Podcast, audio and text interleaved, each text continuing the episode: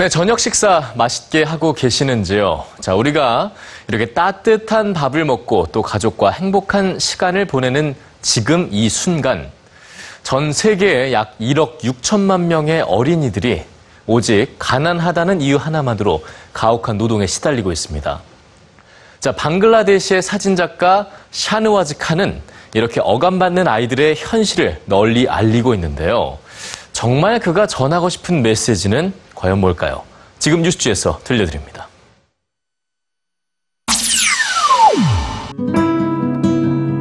올해 8살인 포피는 어디든 좋아하는 곰인형을 안고 다닙니다. 포피가 매일 9시간씩 일해야 하는 쓰레기 처리장에서도 마찬가지죠. Poppy, uh, Poppy, eight years old Poppy, Poppy and her family migrated years ago from an island uh, named Bula in the jungle to Chittagong, Slum. Now lives in slum at Anandabazar Dumpier in Chittagong. Her mother died some years ago. She works 8 a.m. morning to 6 p.m. evening, almost uh, 9 hours.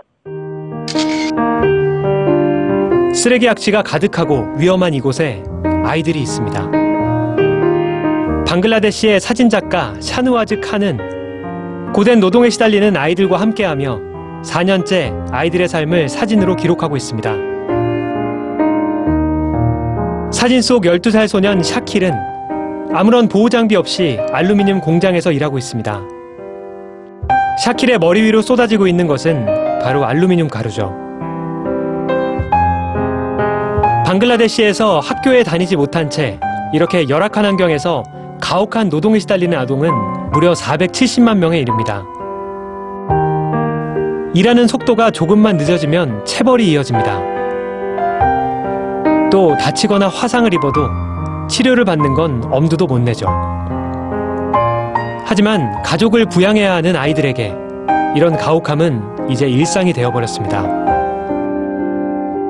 쉴 틈 없이 하루 10시간 넘게 일하고 받는 돈은 우리 돈으로 500원 남짓. 아이들의 노동의 대가는 성인의 10분의 1 수준에 불과합니다. 그마저도 제대로 받지 못하는 경우가 부지 기수죠.